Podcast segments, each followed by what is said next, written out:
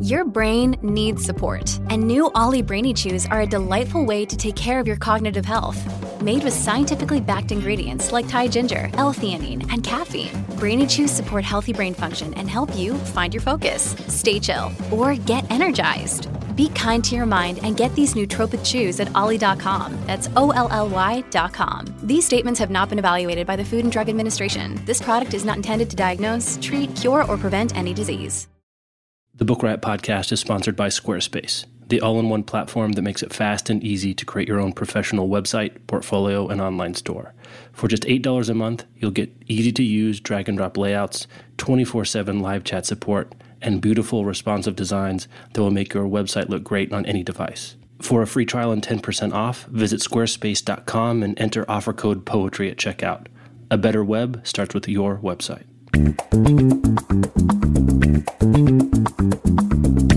This is the Book Riot Podcast, a weekly news and talk show about what's new, cool, and worth talking about in the world of books and reading.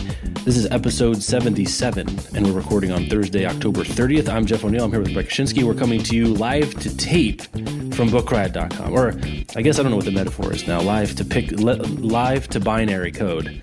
Um, on Book Riot from BookRiot.com.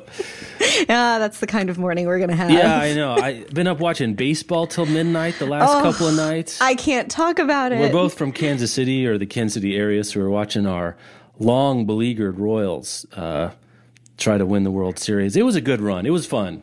it watch, was a good I have run. to admit. And God. anyway. I'm so, just now. Let's just roll right into NCAA tournament season. Yeah, I, I feel so much more comfortable there. Yeah. Anyway, uh, so I've been up till midnight, and the kids are getting up at five thirty, and I'm just, I'm just not quite firing on all cylinders. Yeah, I'm in a just barrage of good cultural things yes. too. There was the World Series, and I'm listening to Amy Poehler's new book, which is great. Don't step on it. We got to talk about the book we're gonna, later. Okay. We're going to talk about it later. Actually, if we could just delete the agenda for this show, I could talk to you about it for an hour at least. Um, and I'm almost finished with The West Wing, so there you go. Like I don't know if I well, I don't know what to look at or what to think about right now. That's pretty good. It's you. It's uh, you've got a, a buffet of awesome stuff uh, in front of you. That's yeah. Good. It's not terrible. Speaking of buffets of awesome stuff, it's it's holiday time and mm-hmm. people like to give gifts. I'm told.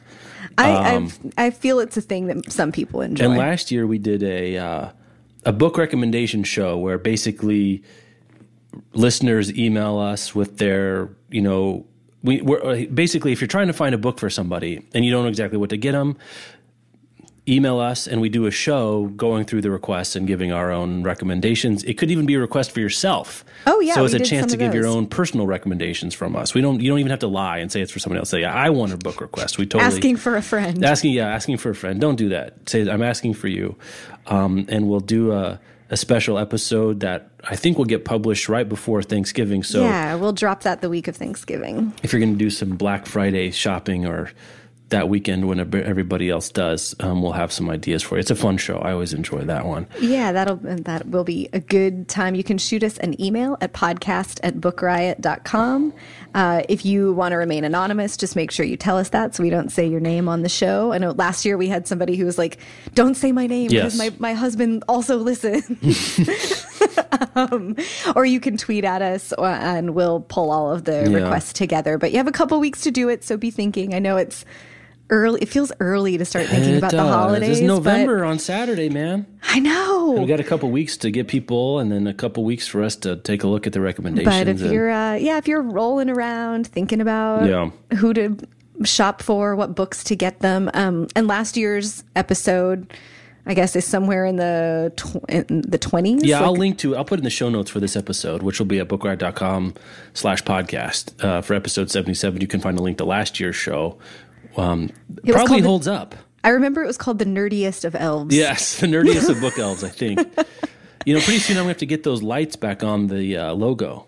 Get the Christmas lights back on the podcast image. That's always. I know. Maybe we'll festive. start getting seasonal for other things too. Like, can I should it have, a pumpkin it, or a skeleton on it now? Or we uh, could have like a Pepe Le Pew style hearts flowing off of it for oh, Valentine's yeah, or a spreadsheet for uh, tax season. or you know we are rolling towards our 100th episode yeah we need ideas for a 100th episode we gotta we gotta think about what to do for the 100th episode and i think we might have to make a methodology corner T-shirt. Oh, okay. If you, yeah, if you'd like, if you'd wear a methodology corner T-shirt, shoot us an email or let us know some way you can get a hold of us. Uh, anyway, let's do our first sponsor. Squarespace is back. It's the simple and easy way to get a beautiful all-in-one website. You go to squarespace.com, enter offer code poetry, and get ten percent off and a free trial. So here's what it is. It makes it easy to make a beautiful website. More and more, any it's really hard to think. I was thinking about this the other day. What do you what can you do in your real life that it wouldn't be useful to have a website for? I, I don't really know. Uh, something illicit is all I can think about. I think even people who do illicit things have websites. Probably you'd want a simple and easy, beautiful Squarespace site, even for your shell corporation, um, for whatever you're doing. But Squarespace, it, it's really makes it easy, and there's a couple of things that make it especially easy. One is that more and more we're all looking at the inter, interwebs in different size screens, all the way from a, I guess what a four inch iPhone all the way up to like a 30 inch um, desktop computer. Mm-hmm. And it's super hard to design a website on your own that looks good on all of those devices. Um, I think that's my favorite thing about Squarespace right now is that all of their templates they're pre-built templates that you can customize, but the underlying structure is built to scale to whatever screen it's being seen on. So that's really, really helpful. You get 24-7 live chat customer support. If there's something you're trying to do or you mess something up or you're just not sure how to click this one button or this thing isn't doing what you think it should be doing, even though it is beautiful, simple, and easy on Squarespace, they've got people there ready to answer your questions at all times every hour of the day. I think they're even open on uh, holidays when you should be out shopping for cheap shoes the day after Thanksgiving. Um, another nice thing, too, every site comes with a built in online store e commerce component. You don't have to pay extra for it. So you can sell whatever it is you might be interested in selling, from PDFs to Porsches. Um, the other nice thing I like about Squarespace, especially, and this is a good sign that you like the company, is the free trial doesn't mm-hmm. require you to use a credit card. Just yeah. your email address, and you have to set up a, a, an account, but you don't have to enter in your credit card and then remember and accidentally get charged one month because you didn't remember to do it and blah blah blah. That makes me trust them a little extra. Yes. you know, they're not trying to trick you into forgetting you have this thing you yeah, have to cancel. Right. Um, and their plans start at just eight dollars a month and if you sign up for a year, you can get a free domain registration. Um, so you can get your website and host it there and have it all in one place. So thanks so much to Squarespace. Go to squarespace.com and our offer code poetry that lets you know you came from us and whatever dollars you throw at them, they can figure out if it's worth it to keep sponsoring it. And we like it if it's worth it to keep sponsoring us. So that's very helpful to do. And if you build a Squarespace, yes, after listening to the show, send us a link and tell us about your website and what you're doing so that we can see it and give you a shout out and then people can find you on the internet. All right. Well, let's start out with um, I guess I'd say we'd call it a uh, thoroughgoing, th- thoroughgoing concern of this podcast. Oh, I think it would be fair to say so. Uh, I don't know uh, methodology and diversity in books and publishing. If we have two shingles, those are two of them. Yeah, for sure. those are our through lines. Um, and the we and crying about Marilynne Robinson. Yeah, right. Or Morrison, uh, crying about seventy-year-old uh, literary fiction writers from the Midwest. Um, the We Need Diverse Books campaign is now more than a campaign, it's an organization. They're an official 501c nonprofit, um, and they have started a ambitious new, I guess, Indiegogo campaign, a crowdsourced campaign. I kind of use Kickstarter like I use Kleenex, which is it's sort of mm-hmm. a generic term, but that's mm-hmm. not fair because it's actually on Indiegogo. But it's basically their Kickstarter. Darn it, they're crowdfunding a well, what are they crowdfunding? They're crowdfunding a bunch of things. Yes. So they are setting out to raise $100,000 and they are at almost 54,000 yes. as of this recording with 26 days left. So the campaign's are good to make it. It's yeah, it's only a week old. They are going to make this and I I would anticipate they're going to blow it out of the water. Mm-hmm. And so what they're looking to do is to um, be able to purchase books with divert by uh, by and about people of color and put them into classrooms and also contribute to the publication of diverse books um, to support diverse authors with um, the Walter Dean Myers Award and Grant Program, which they've created to recognize outstanding diverse contributions uh, by young adult and middle grade authors and to provide funds to help develop new diverse authors and artists.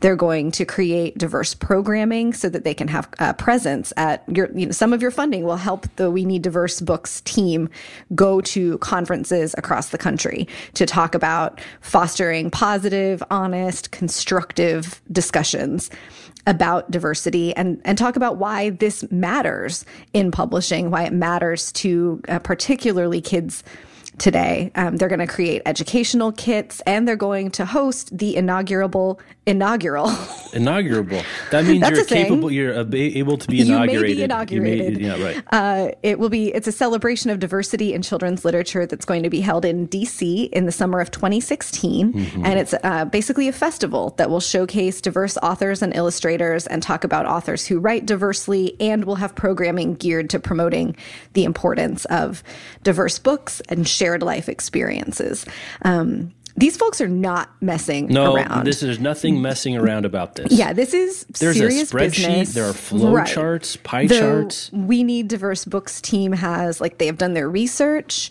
Um, you can read up on the Indiegogo page about what's, you know, what's really driving this. But one of the I think one of the most shocking and the important stats here is that more than half of school children today are minorities. Mm-hmm. Um, but a study that we talked about several months ago from um, the Children's Book Children's Book Research Center, something like that, um, showed that only like three or four percent of all children's books published last year were by or about people of color. Yep. So there's just a huge gap between who's in the world and Yeah, and who's out there and who's being represented? And Right. That's that's, that's the fundamental Um, thing. So if you care about this, you can throw five bucks at the We Yep. Need Diverse Books Indiegogo. You can throw 500 bucks. You can throw more than that. They have, you know, some great uh, prizes lined up. yeah, it's you get it's kind of like a standard nonprofit. You know, you get a there's a bag or a note card set or a sticker or a thank you. Um, they're all tax deductible because they are a, a regis- It says in their um, project description that they're a registered 501c so it is a charitable contribution. So it is getting towards holidays time and i know a lot of people do some charitable giving around this time of year. This would be a good idea um, you know one among many. I should say too it's interesting. I was reading the the um, their description and they talk about the origin right about uh-huh. how after bookcon author lineup got whitewashed that this has really got kicked off. Mm-hmm. And I the the piece they linked to is the LA Times book piece. And you know who the first person quoted in there is? Who is it, Jeff? It's yours truly, Jeff O'Neal. Is that your amazing tweet about how the BookCon? Yes, there are more cats than people more- of color scheduled for BookCon. And the f- I, so I don't know. We had some small part to play.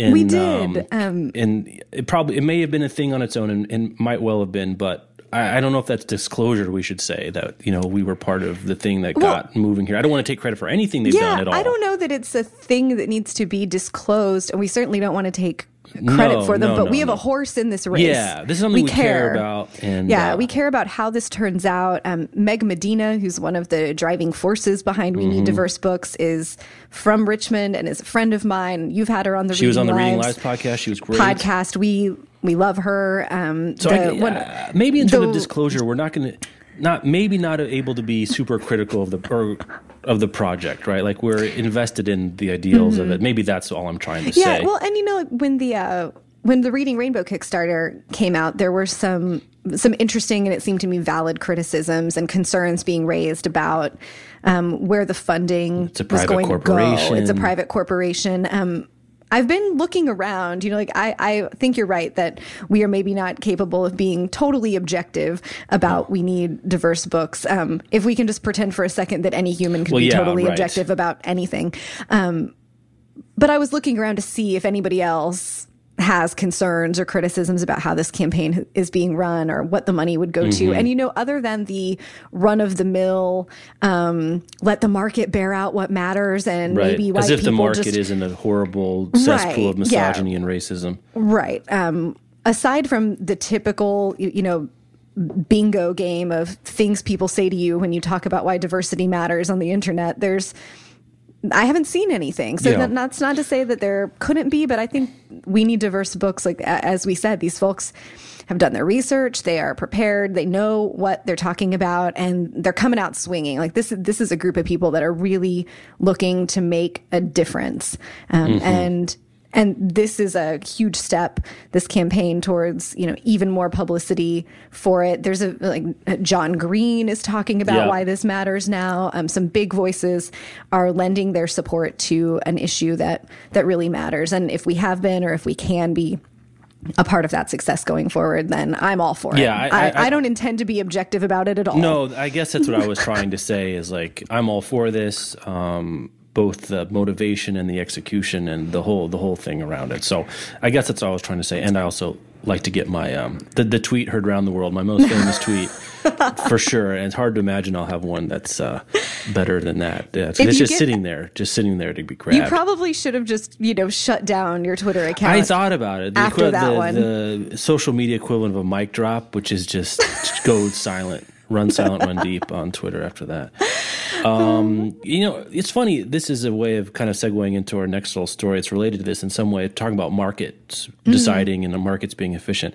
You know, I think one thing that crowdfunding has told us is that the markets, as currently comprised, don't adequately fulfill demand for reasons that are structural as much as they are cultural. Um, one is, you know, if if if you need big corporations to raise money and a way to reach small donors, small backers, um, the internet and social media lets you reach them in a way that you really needed capital and you know a, a social media presence allows you to have marketing and publicity in ways you really never could have before. Yeah. Um, we need diverse books is certainly um, an example of that. Um, but there's a Joan, there's a Kickstarter running right now for a Joan Didion documentary. It's even more. It's actually a more conventional kind of project. Like it's a Yeah. documentary about a writer um, that is already funded. I think it's already way above what they were trying to do, and you can still contribute and get you know early access and all those kinds of things. But the thing, interesting quote from the creators uh, behind it is like they have spent three three and a half years going to you know traditional documentary financiers and movie producers trying to get money to raise this. And they got you know their quote and it's a good one is we got a better response and more support in 24 hours from the hmm. internet than we did in three and a half years of trying to chase down traditional financing. So i think that's an interesting way of thinking about it is like the market is only efficient as if you have all the kinds of tools and platforms to make it efficient. Right. And historically underfunded, unappreciated, um, marginalized kinds of projects, voices, and creators are getting a chance to really go to the market themselves. And so you're getting these kinds of projects that we wouldn't, you know, wouldn't have seen. And I think this is actually what, what crowdfunding does is give us a more complete sense Yes. of really what the market wants because historically and culturally the conversation about like well let the market determine the market is really like who's in charge of buying scripts at movie mm-hmm. studios? Who's in charge of buying manuscripts for publishing houses? And what those people's judgment tells them other people want or what their biases that they don't even know they have Right. tell them that that readers want or that moviegoers want. And so what we get to see with crowdfunding is that you know 5000 people who donate 10 bucks each Yes. is just as powerful or perhaps more powerful in demonstrating what the market wants, what actual people who consume media want, than one guy with 50 grand in his pocket. Yeah, I mean, I, you're absolutely right about sort of the cultural biases built into you know who who was deciding. But I think I guess the point I was trying to make is the one I hadn't really thought about is more structural. It's like hmm. before this, how would you get ten dollars from ten thousand people who don't know you already? Like there's just no way to do it, and the Yeah. returns on investment to try to do a small project for a big corporation just aren't there. Whereas if you know you're three guys or three women making a hundred thousand dollar Joan Didion documentary, you just need to get in front of Joan Didion fans. Right. Um, rather than you know have to convince a studio that the Joan Didion like explain who Joan Didion is right. first yeah. of all right The then, like, internet has Joan Didion fans. in yeah, just ready there, or you know, people who want to support a "We Need Diverse" cam- books campaign, or wh- whatever it might be. Um, that the fragmentation of people's interest finally has some outlet in funding projects that people want to make. Um, I think that's. I just think that's really. Yeah, I think it's awesome. It's really great, and I think we're going to see more and more. Yeah, there's a uh, there's a GIF file that I've seen floating around the internet that's like a baby throwing dollar bills out a window. Yes. And that is how I feel about this We Need Diverse Books campaign. I would be like, just take all my dollars, just take them. Here you can have them. Yeah. Uh, it's and it's cool to for readers to actually be able to have that kind of an impact. Like you can do more now than just go to the bookstore and buy the books that demonstrate your value. You can participate in the process of bringing more books that represent your values and that meet the needs that you see in the culture. Yeah, and you know we've done some of it ourselves. Um, we you know we oh, right. kickstarted a couple of uh, you know book collections. Start here, volume one and two, and had good responses there. And I think that as much as anything clued us in that there's something going on here that's mm-hmm. interesting. Um, all right, we got a lot to get through, so we better let's take a couple of these one at a time. Um, yeah, you want to take? What do you want to take? I, I do. I want to take the next two. Yeah, take, I was so going to say excited. these are yours. We're kind of going out of order here. But. It was like such an exciting week in book announcements and book related stuff announcements. And the first is that there's gonna be a Beyonce biography. Mm-hmm. Or a biography, if you yeah, will. Come on. I it's the headline. It's mm-hmm. the USA Today headline. I cannot take credit for that, mm-hmm. but I think, you know, good work to Patrick Ryan. Yes. Who came is up it authorized? with it. Is it? Is, um, it, is know, she participating? I am not okay. sure. Um, well, no, she is. Um, exclusive mm. interviews. Okay. Uh, so uh, J. Randy Taraborrelli is going to write what's being touted as the first comprehensive biography ever published of Beyonce. It's coming out next fall um, from Grand Central Publishing. And uh, it is untitled, but based on extensive research and will include exclusive interviews oh, with those pivotal to her personal and professional development mm-hmm. and will explore all facets of her life. So I don't know. It's unclear from this piece if he had access to her or mm. if it's authorized. But you know, like authorized biographies tend to not be no super no, excellent. No. Well, um, I mean, I think both of them, an authorized and unauthorized biography, both have a place. You know, sure. like they do different things. I was just curious what. Yeah. You know, it got me thinking. We were we were talking about uh, the Jonathan Franzen biography or whatever. It's not even a I'm biography like, really. I'm it's more of a cultural biography. Yeah. but like, listen, people will buy this, whatever. Um, I'm just just thinking, what's the ideal time to have a biography of someone? Because like Beyonce's story is far from over. Like oh, yeah. there's an, there's like another biography or more down the road. Um, you know, anyway, and well, but you yeah, also don't, don't want there's... it where. I guess I don't want it where like the Steve Jobs biography came out after Jobs was dead and he couldn't, you know, you couldn't ask him follow up mm-hmm. questions or, you know, I don't know what the right. When I think it's possible to have more than one good sure, time. Sure, like, sure. like there's, like, I'm listening to, um, Hillary Clinton's Hard uh-huh. Choices on audiobook right now, and it's not her first memoir. No. Like this is just, you know, 2008 to 2014 in, in that book, basically. Um, and Beyonce is having like, I, well, I guess Beyonce's kind of always having a moment because she's Beyonce and she's incredible. Um, but there's really something going on culturally with Beyonce now, and she's coming out talking about feminism mm-hmm. and her values and like really starting to swing big for who she is as a woman and use the power that she has as one of the most like you know iconic entertainment figures and also an iconic powerful woman of color in our mm-hmm. culture um, i think this is a great time for a look at how she got here like mm. how do you go from you know destiny's child and say my name and like cute glittery music videos to really having the kind of impact on like particularly on young women that you get to have when you're Beyonce and you flash the word feminist up mm-hmm. behind you during a huge performance on MTV. Um, I, I am so all for this. I will read. I'm going to read this book so hard. Yeah, that's. I think it's interesting that it's coming out. I, I was. I wasn't really trying to critique this particular thing. It just Yeah. got me thinking about like. I would. I Re- I would read a Beyonce biography. I think, but I don't mm-hmm. think I'll read this one. I want the. I don't know the full arc. I don't like the You mid. want, I don't like- like the midstream biography. I guess is what I'm trying to Interesting. say. Well, yeah, I mean, I guess I felt. Well, and here's um, my biases coming out. I feel like it's totally too soon for Jonathan Franzen. Yeah. You know, like we've seen two really successful Jonathan Franzen novels and like a couple other books, and people know who he is, and he certainly says things that get him into media. But I would argue that Beyonce has made a bigger impact, Oh, and she's well, certainly on. been it's- she's been a success for a lot longer. So I can see, I think this might be justified. But then again, like I'll read the midstream Yeah. Beyonce biography, and I'll read the a little farther down the stream Beyonce biography, like whatever else they want to do. Yeah, because I mean, like me. Timo, she's like, oh, did we talk about? Did we talk about last week that we got You- confirmation? I talked about with Amanda, I guess. you talked about it with Amanda, and I just wept yeah, quietly. that there is a Morrison book coming out in the spring. Also, speaking of, we got secondhand confirmation that Franzen's turned in his next book to his publisher as well. So Ah. the uh, the the that those will be interesting events of the next year to eighteen to twenty four months. Who knows when his book will come out?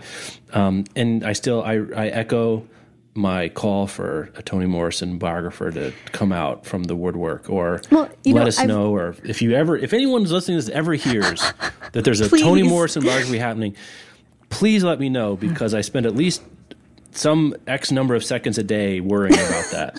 And I can just know, I take it out of my list.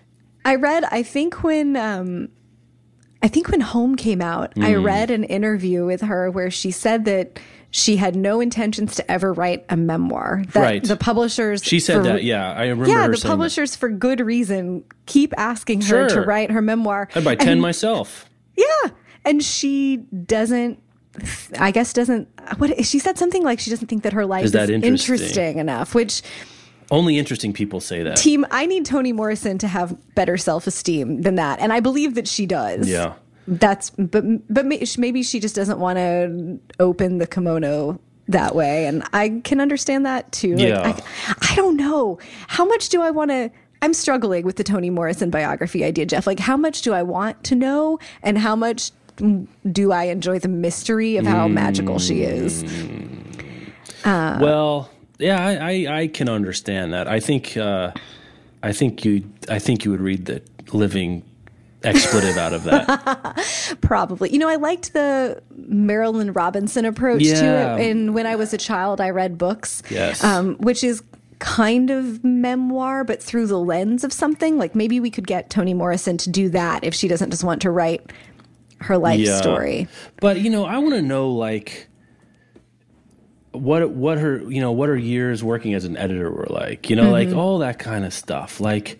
Yeah. What are the politics around her? You know, like Yeah, I mean, the- she winning talks the Nobel and going on Oprah, and Yeah. she's got some dishy personal life She stuff. talks about those like she drops She- little she doesn't go by her real name in interviews right that's true there was a great um the new york public library releases some of their best events as podcasts and there was a great event i think about six months ago um, with junot diaz interviewing Mm. Yes. toni morrison and so i highly recommend listeners if that's it, like it is so fantastic. And Junot Diaz is so profane. Um, I've never heard an author drop the f-bomb more in an event. Like I, I saw I've seen him read and he just you know that's how he speaks. And so he just curses but he's on stage with Toni Morrison dropping the f-bomb with the same just swagger Yeah. and she's hanging with him and they have this amazing conversation and she gets into some of those things like you know her early work as an editor and um, different pieces it's about an hour long but i think it's the it's live from the nypl is the podcast if you know Yeah. you're listening to this podcast so you might be You might be interested. Oh, we are getting stuck. we What are we move, gotta- talking gotta about move- even? we gotta move like we should we we have to move on We have to move on. um, Karen Russell's first short story collection, St. Lucy's Home for Girls Raised by Wolves, which is one of my favorite short story collections ever, and also I think the best Karen Russell book, um, has been optioned to be developed into a television show for ABC. Um, this is. I think. Fantastic. Very news. interesting. Some people on Twitter tried to rain on my parade and say, oh, well, you know, Hollywood, like all it means is that it's been optioned and they might not even make a pilot. And most things that make pilots don't even become TV shows. But I am just going to walk around under an umbrella on this one. You cannot rain on my parade. But you know what I say to that? If you're going to make a pecan pie, you have to at least buy the pecans, Right. right? You got to, you know, okay, well, so what? You got to do the first step to do the ninth step. And we're kind of in a cultural moment. Man, I like moment today. Yeah. Um, we're having a thing right now where books with some weird and surreal Mm-hmm. elements are making their way onto television and into movies and just TV is It's kind of mainstream, going. man. Yeah, TV's going that way also, where Yeah. there's like genre crossover is a thing. And Karen Russell just does that so well. The writing is literary, but the concepts are kooky. Um, my favorite story in the piece is about kids who are at a camp for children who have sleep disorders and they have weird sleep disorders. Um, there's a story in here about a family like traveling west with a wagon train, but the father is a minotaur. Of course. Right. Which, Right. It's just so weird. Minotaur is head of a head of a bull, body head of, of a, a- man. I think so. And a centaur is the opposite. yeah. Um, it, it's so weird and great. And she makes the world so believable that I'd love to see it on the screen and, and be that believable. And I've been trying to think about how you do a short story collection as a TV series. Like, do you do one Maybe story you do kind per? of like Twilight Twilight Zone kind of Hmm. way where it's they're each in sort of a snow globe universe that you tell a story in. Yeah, I don't know if you do like one story per episode or do you sort of develop the different worlds of the different stories as as parallels and you move in and out of the storylines like while the kids are over here at the sleep disorder camp here's what's happening with the minotaur family like i'm i don't know how it works but i'm so interested Yeah, it, it seems like a very interesting screenwriting challenge. Um, yeah Anyway, so that's going on. Let's do our next sponsor because we're already we're already go we're already running long here already. Kobo is Mm-hmm. the sponsor of this one of the sponsors of this episode. Kobo has over four million ebooks in dozens of categories from bestsellers to indie breakouts, world class e magazines. Over 100,000 kids' titles. With the free Kobo app, you can read it right on your smartphone, your tablet, your computer, and switch between devices without losing your spot. So if you're going from your iPad to your phone to wherever else you want to go, that picks up right there. Another nice thing about Kobo, one thing we like about them especially, purchases you make th- through Kobo can support your local independent bookstore. There's a sign up process. Go to kobo.com. You can find out there how to do it. But if you're a kind of person who has switched all the digital, but still want to send a percentage of your purchases to a local uh, independent bookstore, you can do that. Or if you're the kind of person that's reading some print and some digital and still want to kick back um, a percentage of your digital purchase, you can do it that way. And it doesn't have to be your local independent bookstore. You can sign up through you know some place where you grow up, or if you don't have one next to you and there's one you want to support somewhere else, just make some portion of your purchase price goes to a book, independent bookstore. You can do that. The price of the ebook is still the same. You, st- you pay the same price, but it stays there. Also, we learned this week that Marvel, over 250 digital comics are coming from Marvel to Kobo. Yes. So that's another piece. So thanks so much to Kobo for sponsoring the show. You can go to kobo.com and take a look at what they've got for you there. also if you're a stats nerd which i mean some people on this Hmm. Yeah, podcast you may or may not uh, have two are. of them. Kobo's app has, which I I buy my ebooks in Kobo and then I read other ebooks in Oyster, and that's how I do my e-reading, um, and I have for several years. So I love the Kobo app, particularly for the stats, and it tells you not just like how many pages per hour you read, but it does do that. But it keeps stats on like the most con- like where you're reading in different times of the day. And so you can take a glance and see, like, oh, ac you know, I thought I did most of my reading in the evenings, but I'm reading more over my lunch break than I even realized. Um, I love to see that kind of like, here's how many pages it takes, you know, how many pages per hour you read and your average hours per book and all that. Yep. Stuff. It's like a little nice extra that you can get. the next story we're going to come out of the break doing. I'm am thrilled about this one. Um, I can't again. I can't remember when we talked about what, but um, there was news coming that the Bronx here in New York City was losing its last bookstore. Yes. Their last Barnes and Noble was going to shut down because their lease was getting raised. Like all rents in New York City are crazy and criminal and not to be thought of and talked about in polite company. Um, and so the 1.4 million people in the Bronx. So this is how many people live in Richmond? Uh, about a million. So this is like if there are no bookstores in all of Richmond, plus another half of Richmond Wow. thrown on top of it. No bookstores. uh, so that was a super bummer, um, right? I mean, to put it mildly, as for book carrying people go, but but some people got a bee in their bonnet about this and did something about it. So, and we got, and there, some of them were our podcast listeners. So I got an email into the, for woo. podcast at, doc, podcast at bookriot.com from Jess Cruz, um, saying, telling their story. So I just want to, I'll read a little bit this, right? So I'll just sit here getting goosebumps all over again. uh, Prestige Properties announced that they would be accepting competitive offers, but Barnes and Noble didn't have the revenue to place a higher bid. At first, I resigned the fact they would be closing, but then I thought to myself, what would Leslie Knope do? She'd at least start the conversation and bring the issue into the public arena. So I took to Facebook and reconnected with a friend from elementary school, Emiliano Zeno. I'm sorry if I'm mispronouncing your name. That's me talking, and I'm still me. And here's not me anymore. Who was just as incensed as I was about the closing. We created a petition, petition which blew up literally overnight. I don't think it literally blew up because that would have been a real problem and probably injured some people. but literally overnight. Oh, the overnight is literally yes. Um, we reached our goal of 1,000 signatures in three days. In three more days, we had over 2,200, and the issue was covered by the Daily News, the New York Times, and various local news stores. This afternoon, this is a week or so ago that um, Jess wrote. This afternoon, Bronx Borough president announced that he was able to intercede on behalf of all Bronxites and help negotiate an extension of the lease. The Barnes and Noble stay for at least another two years with no increase. oh man, So that's a hell of a job, Jess that is and Amelia. Jess, you're the hero of the week. Hero week. of the week, for sure. And Um, this is, you know, talking about the We Need Diverse Books campaign earlier and talking about this now. People who care about things and get passionate about them and then harness the power of the internet to do something, Yes, that's That pretty is- sweet. it's no joke. Yeah. And it's not just.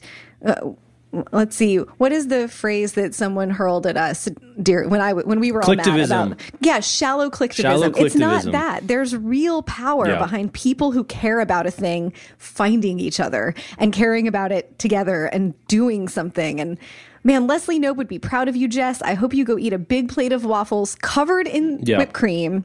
And uh, go go to your local Barnes and Noble, order a, a giant, disgusting caramel macchiato, peppermint pumpkin, uh, almond um, chai latte, and sit there and enjoy it for an hour and uh, revel in your accomplishment. That's a pat heck of a yourself on the back, sit in the sunshine and read a book. Like, d- good job, Yeah. Jess. It does show. And um, what was the other story? Kind of oh, the the little free library in uh, Yeah. Mm-hmm. Kansas, where you know if you care about something passionately, there's probably someone else out there that cares as passionately, and that means there's probably a bunch more people. And if you can galvanize some of that and point it at someone who can do something about it.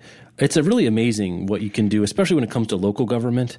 Yep. Um, I, I sort of have given up on you know writing my senator, but you know who does listen is school board members, um, which we've seen for better or worse, local city councilmen, mayors, um, zoning boards, all sorts of kinds of people. Your local Leslie Knope. Your local Leslie Knope, or be one that can find someone else. So good job, Jess and Amelia. We're, we're proud of you, and and and and thank you so much for writing to us and telling us what happened there. I'm just I I remember like when you forwarded me that email just to, so I could see it last week, sitting at my computer having a moment of like, yeah, Yeah. people, good job, Good people. job, And people. I'm just sitting here in my office again, just grinning. That's such a great. It's just such a good story. Good job, Good man. job. I'm I'm excited about that. Um, You know, What else? We kind of have a potpourri of other. Yeah, let's see here. Stuff, we talked you about the Karen the- Russell TV deal. We talked about oh, do the Good Night Moon thing. Go do the Good Night Moon thing. Oh yeah, this is a nice a nice tie-in to We Need Diverse Books. Yeah. Several when We Need Diverse Books first rolled out, uh, First Book, which is a great uh, nonprofit organization that gets books to underserved children, announced that they were creating a new project um, called I think it's called Books for All um, to bring more books by and about diverse uh, authors and diverse, you know, people of color, and for diverse readers to market. And the one of the things that they're doing uh, is they just announced yesterday that they've partnered with HarperCollins to introduce the first bilingual edition of Goodnight Moon. And so it is Goodnight Moon, Buenas Noches Luna. And it's available now on First Book's uh, First Book Marketplace. We'll have a link to that in the show notes. It'll be available. Um, you can order it now from First Book, um, but it should be available in retail locations within the next couple of months. Um, when I got the press release from them yesterday, I asked if they had a, a store, an in store date um, for retailers, and they don't have that available yet. But kind of like, I'm kind of surprised that no one has thought of this Hmm. sooner, but and I think this is very crafty and smart on the part of First Book not to just roll out with us like a Spanish language language edition of a popular children's book. I'm pretty sure that that already exists for Goodnight Moon, Mm-hmm. but here you can play not just into the fact that there are many kids growing up in bilingual households um, who want to be able to read the book side by side, but you also have a lot of parents who want their kids to learn Spanish Yes. because of the importance of being able to speak Spanish and the increasing importance of that um, in American culture. So, Goodnight Moon, Buenas noches, Luna. Smart idea. It's two dollars and ninety cents in the first book marketplace, That's insane. which how I'm gonna that is.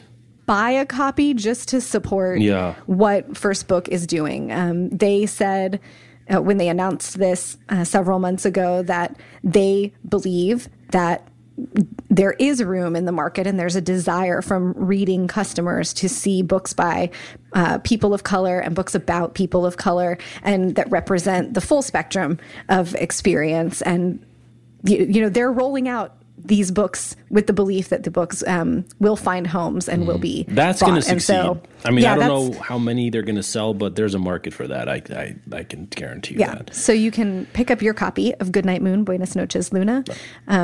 More potpourri here. Um, Maybe. Mm-hmm. Just- maybe is more a better way of thinking Potter about it. Are you? Is this a surprise? No, I don't think I, it's in the agenda, but I'm, you may have just Oh. not seen it. Um, J.K.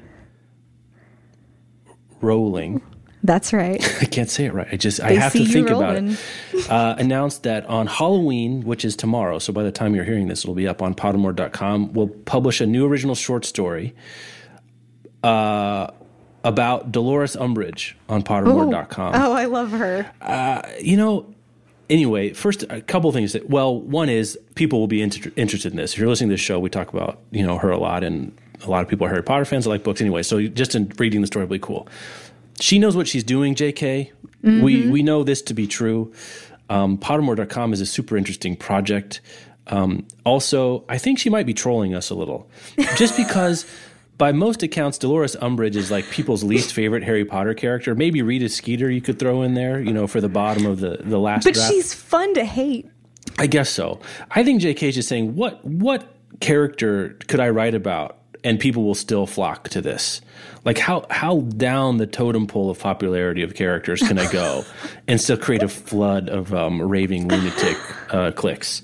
Uh, anyway, so that's happening. Well, in this you get the you get the raving lunatic clicks from people who love all things Harry Potter, Yes. and then she's also going to get the rage clicks Yes. from people who want to read it just so they can be mad that she wrote a story about Dolores Yes. Umbridge. so that's coming um, out uh, well tomorrow. It, it'll be out now, but yeah, by the time you listen to uh, it. Luckily, you'll be hearing about this after the first day because Pottermore has a, a pretty bad track record of crashing under the sheer weight of Potter fandom.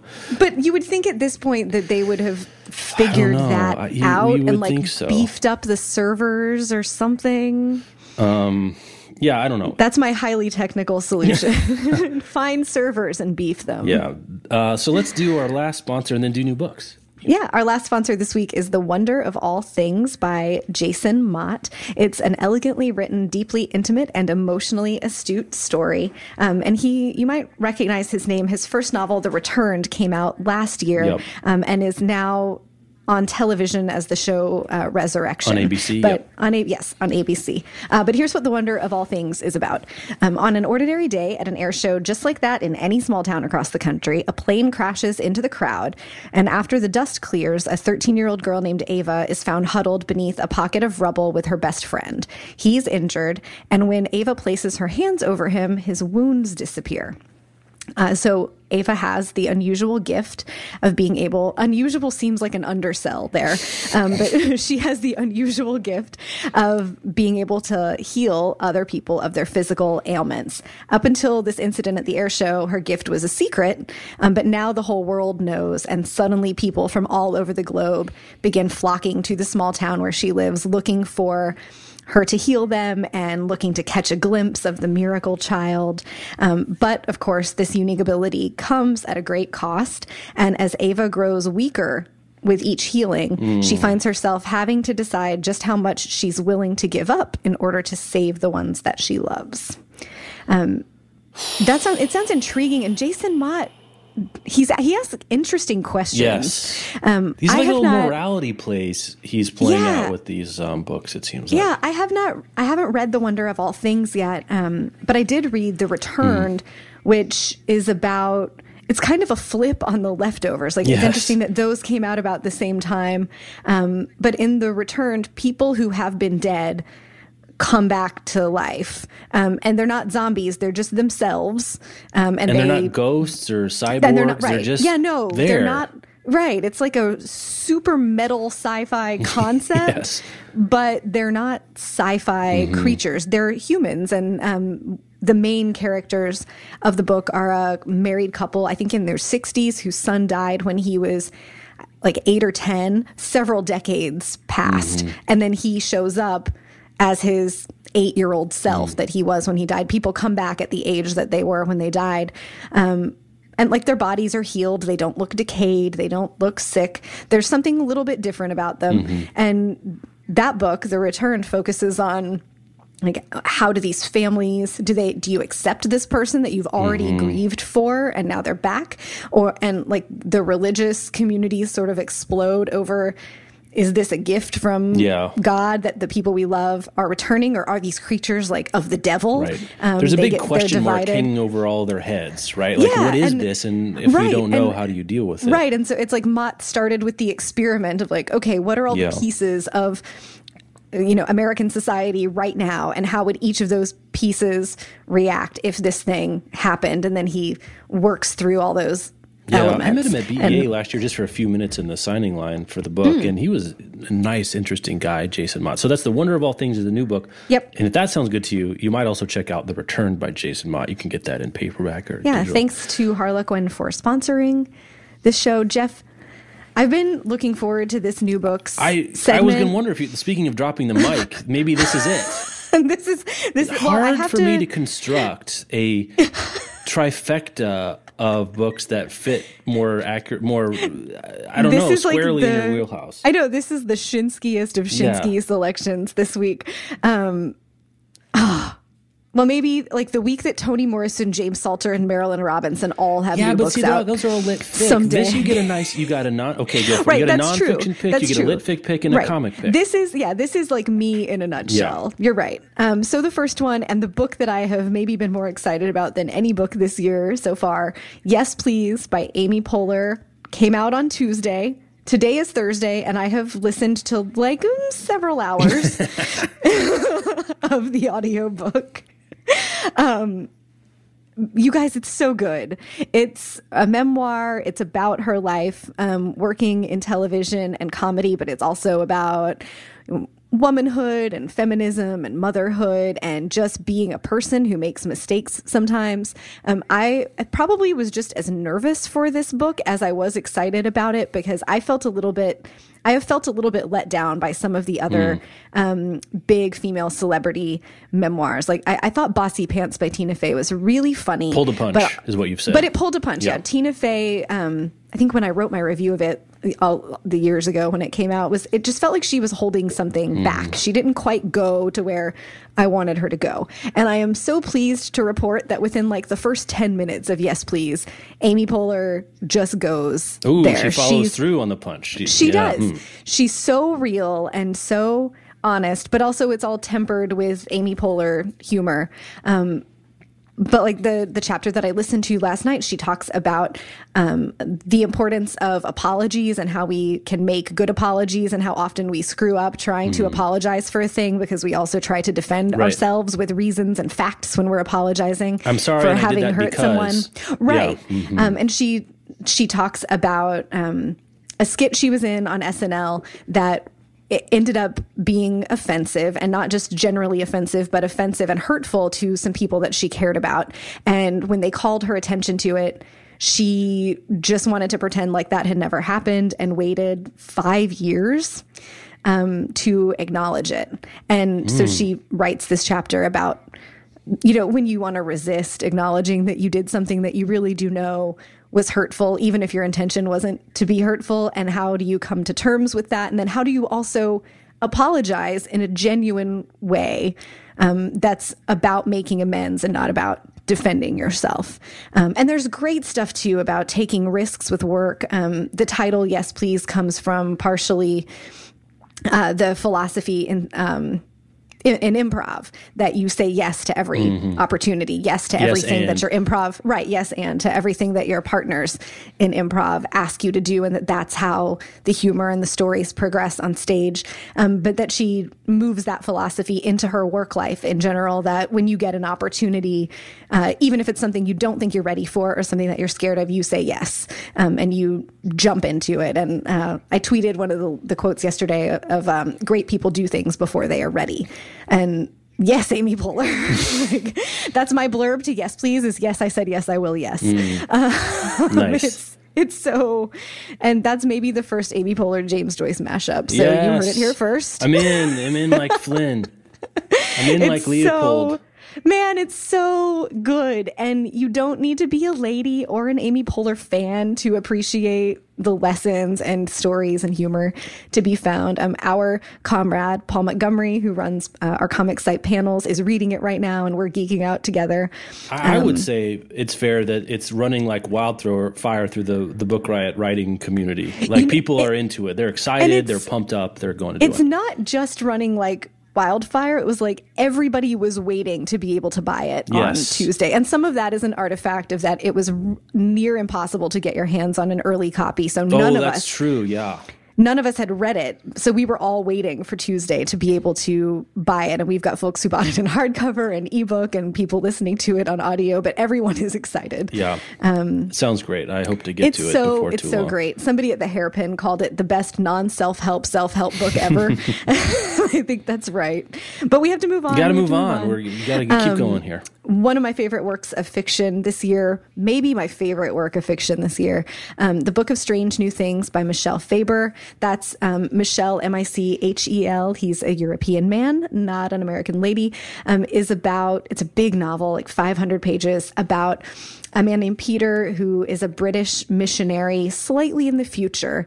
And he is um, being sent by the corporation that has since taken over NASA to a colony that we have built on another planet. And he is going to evangelize to the beings who live there who have asked for someone to come and preach the gospel to them. so interesting.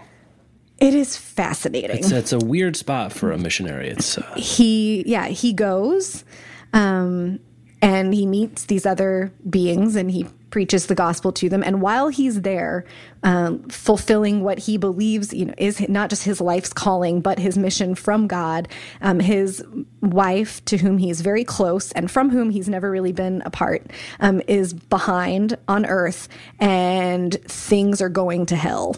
Um, there are like natural disasters and earthquakes and the stock market is crashing and people are looting things. Like there, it's just one disaster after the next. And he's hearing about these from her um, but on a delay through basically what's email mm. um, between you know what she's sending on earth and what he's able to get from the base up on the other planet. And he's torn between do i stay here and do my mission from god or do i go back and be with my wife. Um, and so it's that it's about that pull between you know your work and your calling and the commitments that you make to your partner um, and the tension between science and religion. And it's so smart. Um, the aliens speak and they have like they have their own language but when they speak faber gives them their own font. There's like I don't even know how to describe it. Pick up a copy of this book and look at it. Plus, um, it has um, gilt edges. Oh, it's like neither of us is big into the book as object, no. but I I want to like pet this book and put it under my pillow and hope that it will make other little baby books that are just as beautiful. it's this gorgeous hardcover with gold gilt edges, which I'm sure is not an accident in that that kind of recalls um, what Bibles mm-hmm. often look like. It's just it's just a knockout. Um, the writing is beautiful. Faber asks these huge questions. He doesn't ever come down on one side of what his characters do or should do or shouldn't have done. He doesn't judge them. And it feels so, it, it just feels so human. Like he, he recognizes the decisions that we all think we should make or the ones we hope we would make in a similar situation of like being asked to choose between you know, work and family functionally or between science and religion if you're a religious person um, and then he looks at what would a real person who's human mm-hmm. and not capable of just doing the right thing all the time actually do and then what would the fallout from that be it's just so good um, and I, you said it before and i don't think you said it on the show because we haven't talked about the book that if mm. you like the sparrow Yes. This is one to pick up as a companion, yeah. a, mm-hmm. you know, sort of a, does a lot of, you know, in a way has a, a lot of the sim- similar themes, but, you know, it's space and faith and morality and blah, blah, blah. Right. But um, without parallel. What? the blah, blah, blah.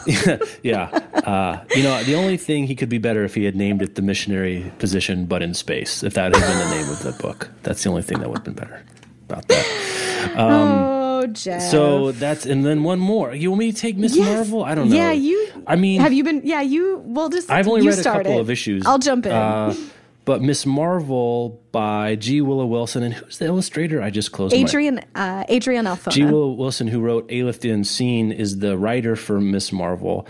Um, Miss Marvel. It's let's see. I guess it's the first trade is out, which says first six issues in print, yeah. um, and it's Miss Marvel. She's a superhero, um, and uh, her her regular identity is Kamala Khan. Is that right? Is that what her name is? Uh, yeah, Kamala. Kamala Khan, who's a Muslim. No, wait. Yeah, she's is that right? Yes, she's or a Pakistani Pakistani. Okay, right. Muslim girl who lives in Jersey City. Yeah, and so she, and that's it's not exoticized or you know that's just her background, and mm-hmm. she's a superhero teenage girl um, who happens to be a Muslim living in Jersey City, and it's so like kind of cheeky but heartfelt and fun and Speaking of something running through wildfire f- fire through our panel, our panels, and our book riot mm-hmm. writing communities, everyone's on the Miss Marvel train.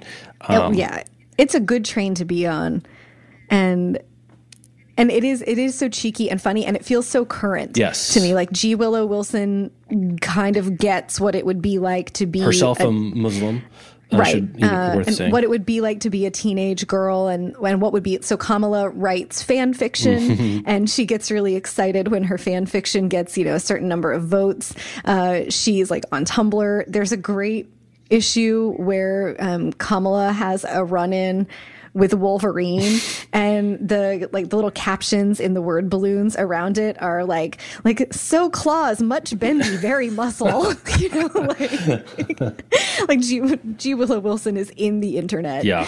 And uh, and so that comes through in in Ms. Marvel. And it I don't think we can overstate what a groundbreaking thing yes. it is that there's a superhero comic book right now where it's not a white person turning into a superhero. It's, yeah, it's, and it's not even a, and it's not a black person. They've had some of those, not enough, but some. But this is a a Pakistani Muslim girl. It is, you know, um, it's. I feel like it's emblematic of what's the most in, the most interesting stuff going on in comics, especially. Yeah. You know, it's self aware, especially over and diverse. Marvel. Um, and you know inclusive in a way without you know really being about inclusivity it's you know just sort of realist in a, in a, in a yeah, as much as a superhero book sort of right, can it's, be. It's diverse and inclusive, but the diversity isn't the story. Right. Um, it's a great story on its own. You don't, you certainly don't need to be a Pakistani Muslim girl from Jersey City to enjoy all that the book has to offer. Yeah, it's like an artifact um, from some future time in which publishing and culture is representative of the kind of people that actually exist in our yeah, in our it's country. the kind of it's the kind of thing that I hope the aliens find yeah. in our time capsule in a hundred years. Right. Yeah. Um, it's great. So it's Ms. Marvel Volume One, No Normal, which, which means contains, it's out in print. You mean you could get right. you can get and it's a the first six issues in a trade paperback. Bound. And this is how I prefer to read my comics these days. Mm-hmm. I don't mm-hmm. like to do dole them out one by one. I like to wait for a trade. Though I did read the first issue of Miss Marvel when it came out because I was super interested. But I will be yeah, picking this up relatively I'm, soon. Yeah, I'm reading these as the issues come out um, because I can't wait mm-hmm. in between.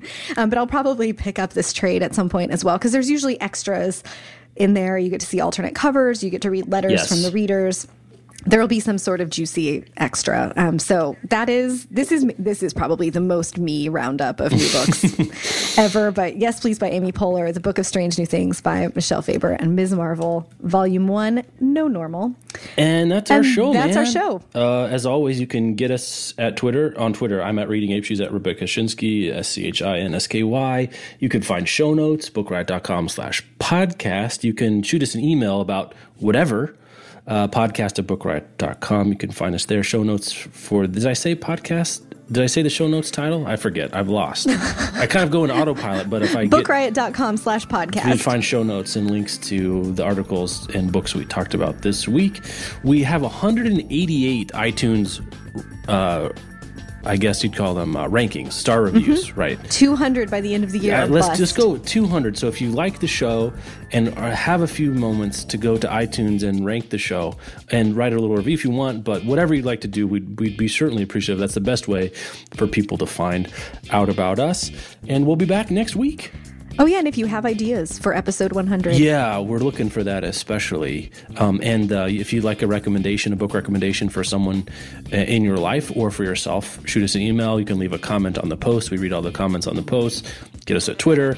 We're available. Find us. It's on you. And by all means, if you save your local bookstore, please tell us. Yeah, if you do something heroic and awesome, we want to know about that. We should make capes. Capes, methodology corner capes, maybe. Something like that. All right, guys, we'll talk to you later. Have a good week.